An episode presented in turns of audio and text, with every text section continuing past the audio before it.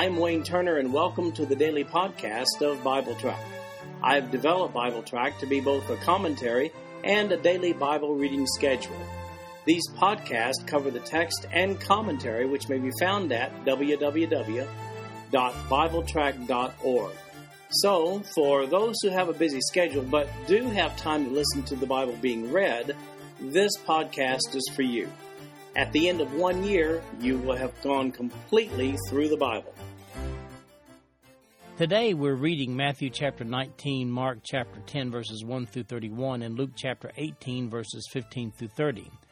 This is the New King James Version of the podcast. The King James Version is also available. We're reading the Gospels chronologically, and that's why we're reading from Matthew, Mark, and Luke today.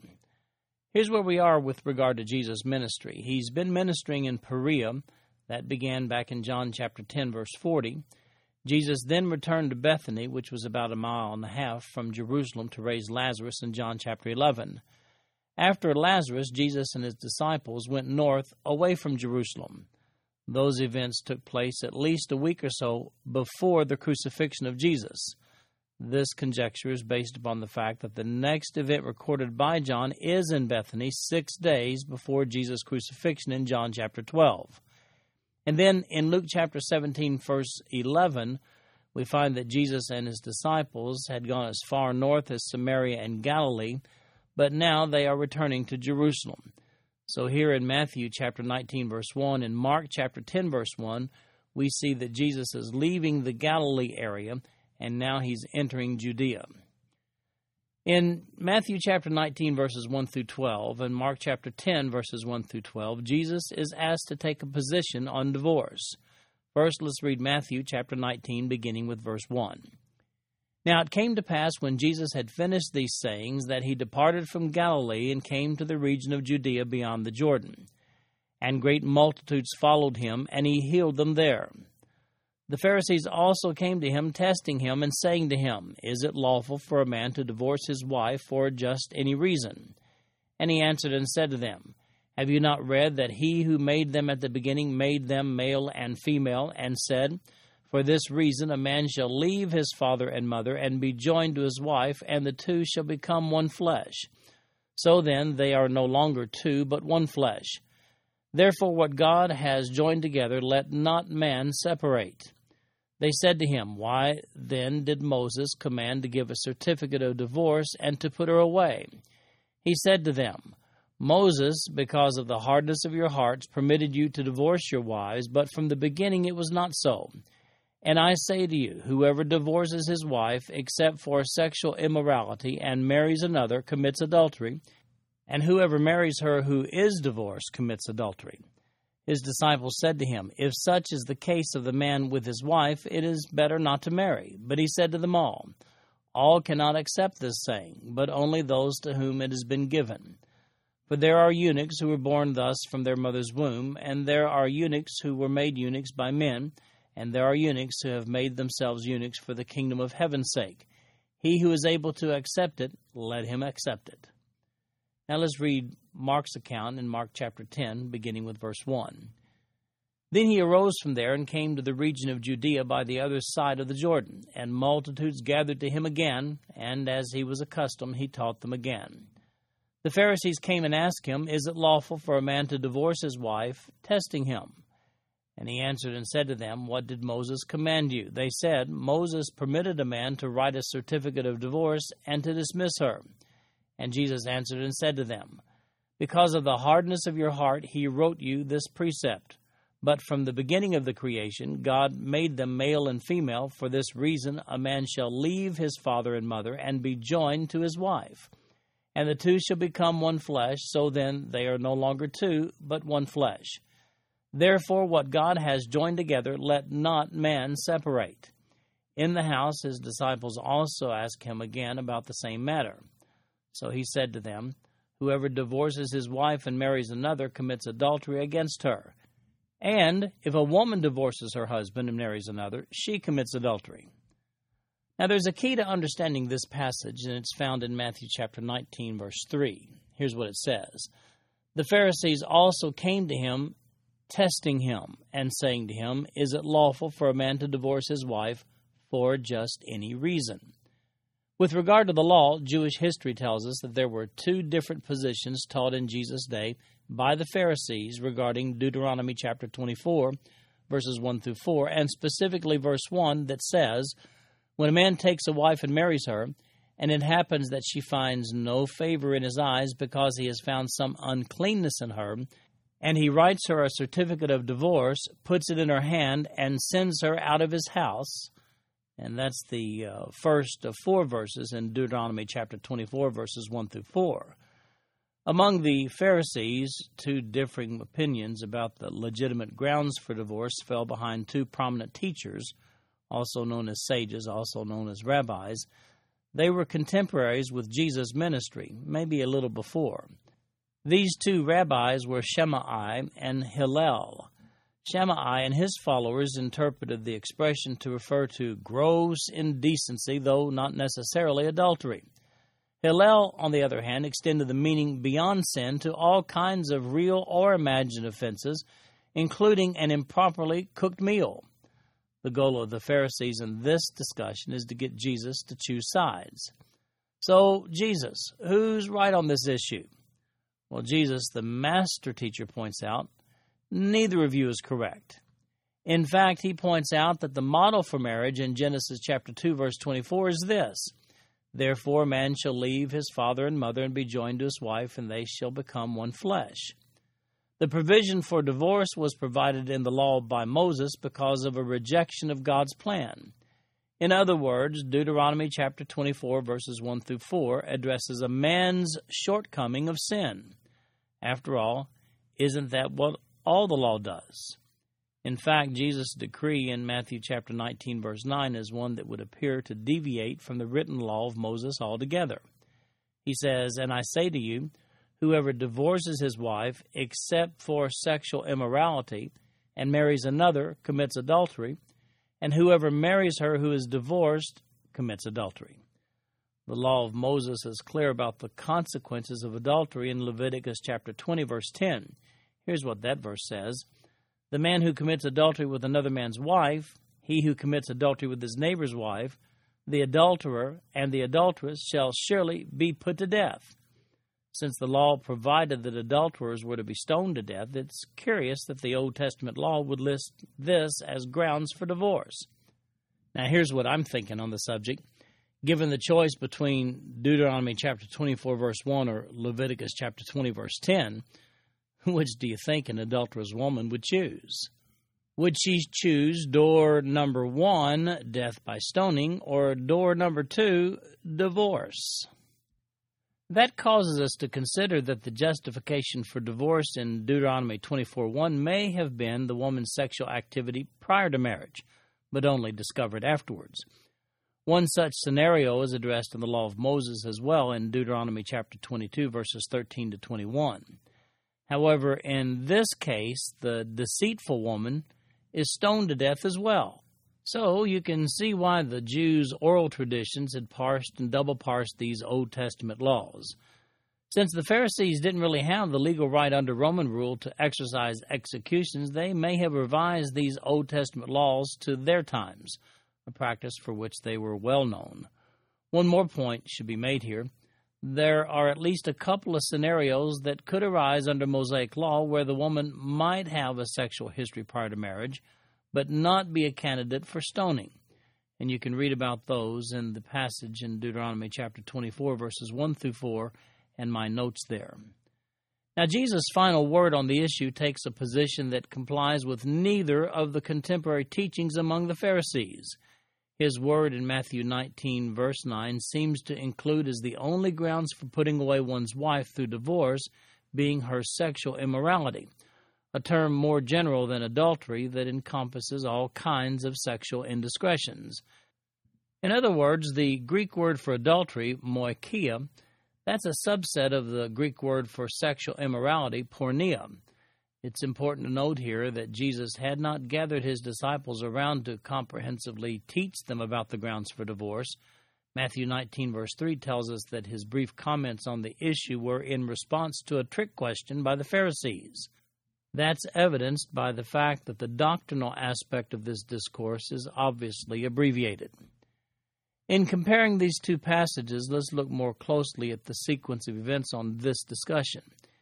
It would appear that Jesus' word on this issue was given to the Pharisees in Matthew chapter 19 verses 8 and 9, but only to his disciples a second time after the confrontation with the Pharisees in Mark chapter 10 verses 10 through 12.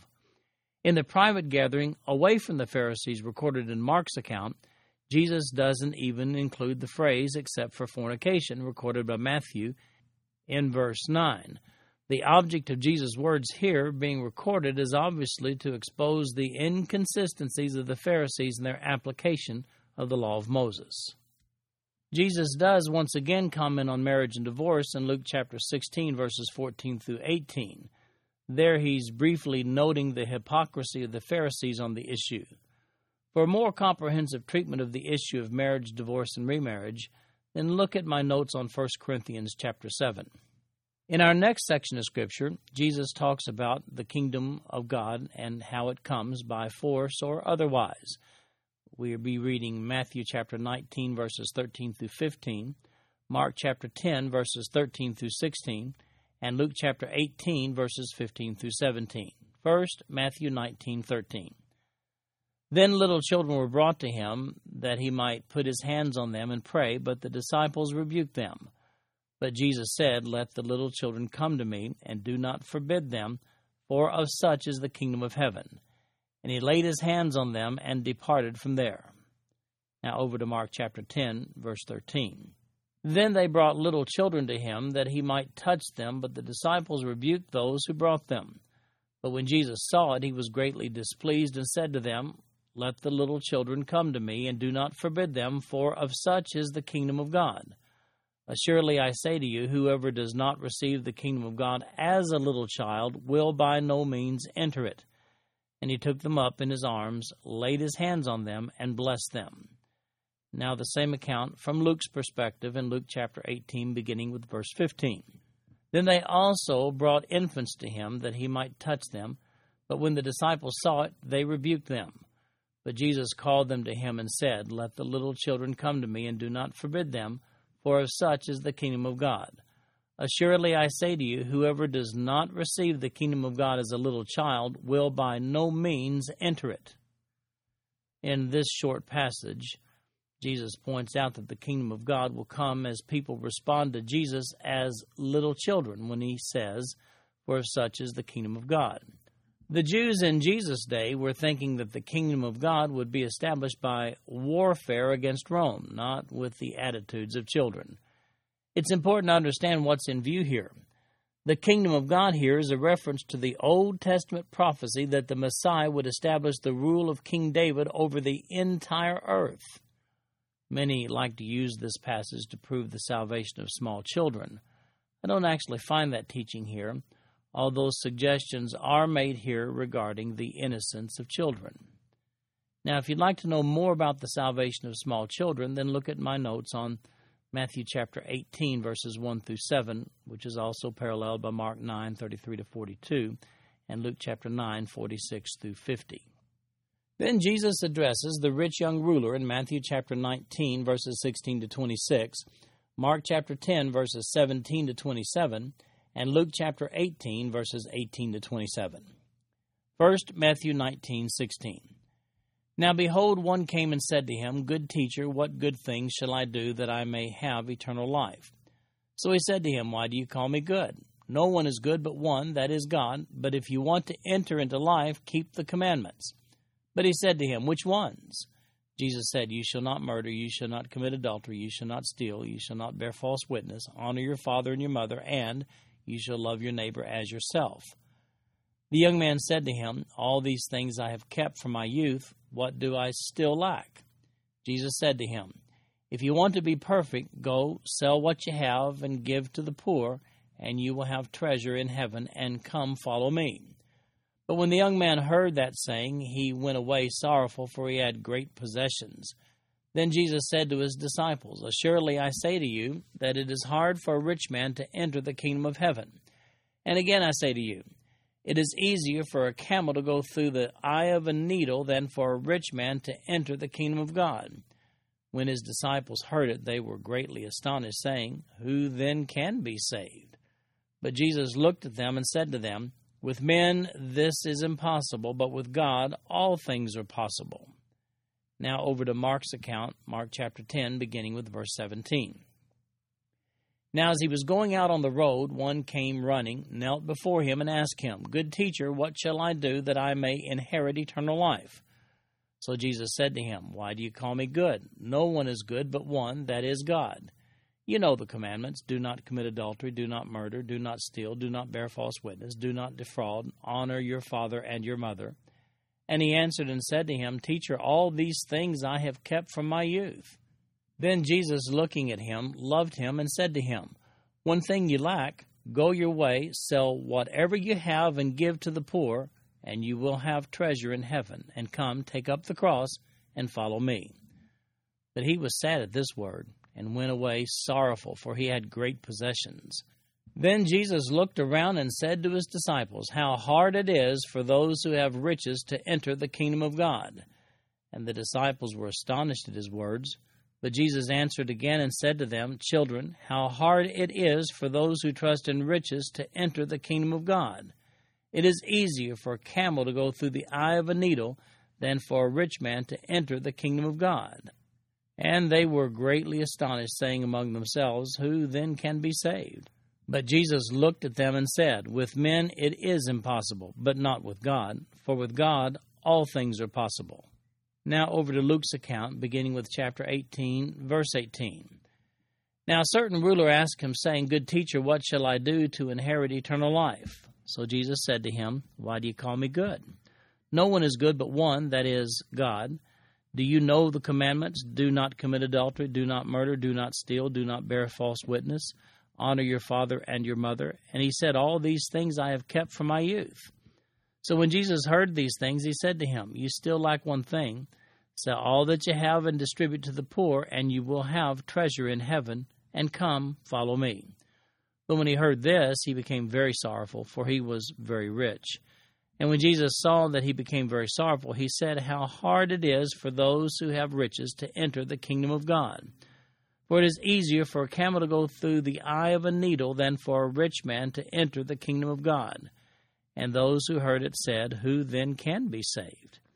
But he said, The things which are impossible with men are possible with God. When taken out of context, this is a very confusing passage. The greatest confusion arises out of the actual question asked by the rich young ruler. He says, What good thing shall I do that I may have eternal life?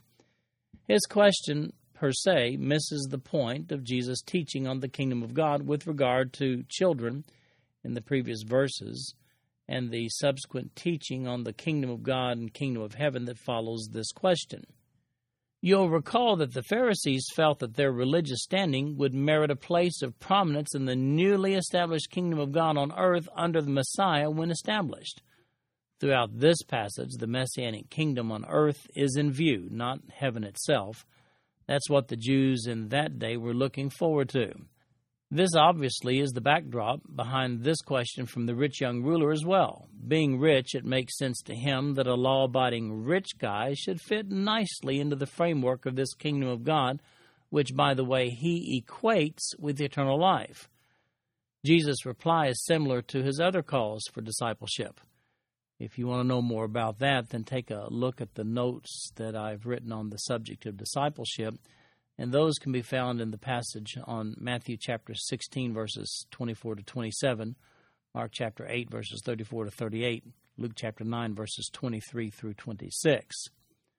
In actuality, no one I know suggests that one can only be saved by selling everything and following Jesus in full time Christian service. Therefore, it's clear here that this discussion isn't really about going to heaven, but rather kingdom on earth living. Even though the man is asking about eternal life, perhaps he was thinking he already had a clinch on that. Jesus clearly states conditions for this special purpose discipleship that he dealt with back in Luke chapter 14, verses 25 to 35. You need to take a look at that. So you see, You don't need to take a vow of poverty to be saved, but if you're going to follow Jesus to the death, as we talk about in Luke 14, well, that's a different story. It's interesting to note here that this man professes to have kept all the commandments from his youth, including, You shall love your neighbor as yourself. I mean, after all, if that really is the case of the man, I mean, giving his wealth to the poor shouldn't require second thought. Uh, but wait, that's not one of the Ten Commandments anyway. No, but it is clearly stated in Leviticus chapter 19, verse 18, where it says, You shall not take vengeance, nor bear any grudge against the children of your people but you shall love your neighbor as yourself. I am the Lord.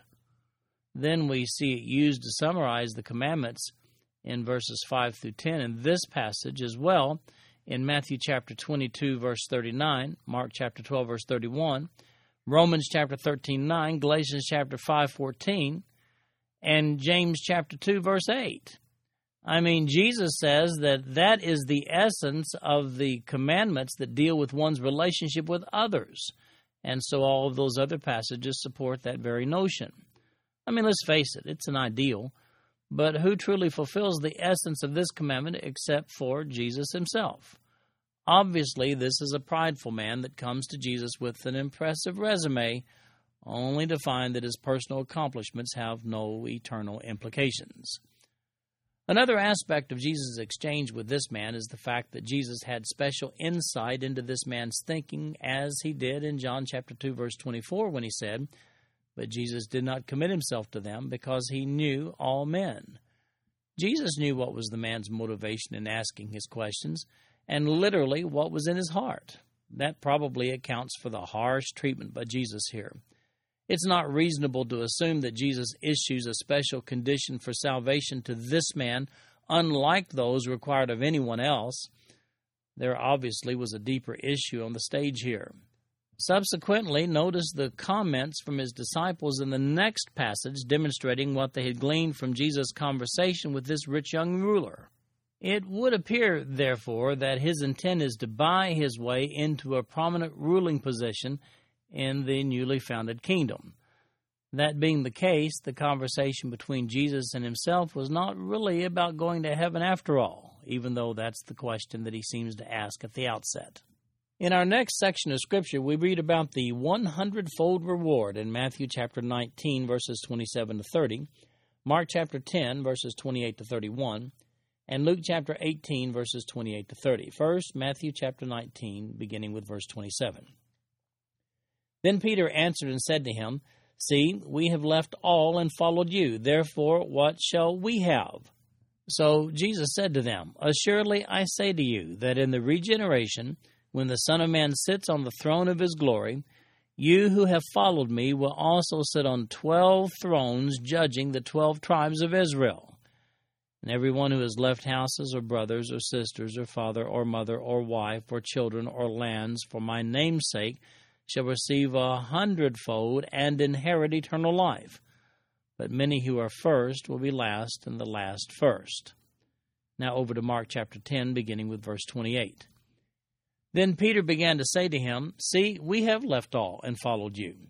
So Jesus answered and said, Assuredly I say to you, there is no one who has left house or brothers or sisters or father or mother or wife or children or lands for my sake and the gospel's who shall not receive a hundredfold now in this time houses and brothers and sisters and mothers and children and lands with persecutions, and in the age to come eternal life.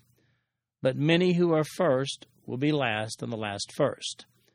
Now, Luke, three verses in Luke chapter 18, verse 28. Then Peter said, See, we have left all and followed you. So he said to them, Assuredly I say to you, there is no one who has left house or parents or brothers or wife or children for the sake of the kingdom of God, who shall not receive many times more in this present time and in the age to come eternal life. Well, the disciples understand the teaching of Jesus in the preceding verses to be about ruling. And that's obvious from their question, and Jesus addresses their question accordingly. He deals with a ruling structure in the messianic rule on earth. He uses the term age to come in Luke chapter 18, verse 30. Now, the King James Version uses the term world to come. The Greek word for age here is aion, and that's the appropriate translation. The Greek word cosmos means orderly arrangement, from which our English word cosmetics comes, by the way. It's also the Greek word for world. The Greek word aion refers to a period of time rather than a place. Jesus here is making reference to an age to come, as in the kingdom of God on earth. Matthew's account drives this message home when he notes that Jesus included this promise to his disciples in verse 28 when he says, You who have followed me will also sit on twelve thrones, judging the twelve tribes of Israel. Well, that takes place on earth during the millennium and in the New Jerusalem after that. It's not a heaven thing at all. It's interesting that this passage only accommodates 12 apostles. Many discussions take place in theological circles regarding who should be considered the 12th apostle, Matthias or Paul. If you'd like more insight on that issue, then look at my notes on Acts chapter 1, verses 12 through 26.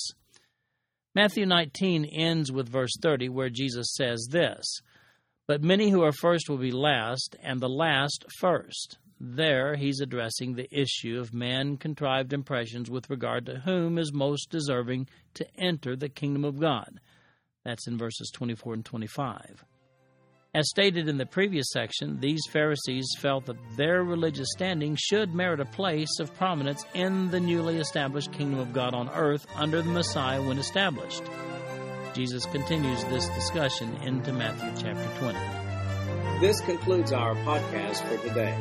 I'm Wayne Turner, and if you'd like to read along with our commentary online, go to www.bibletrack.org. Thank you for listening in today.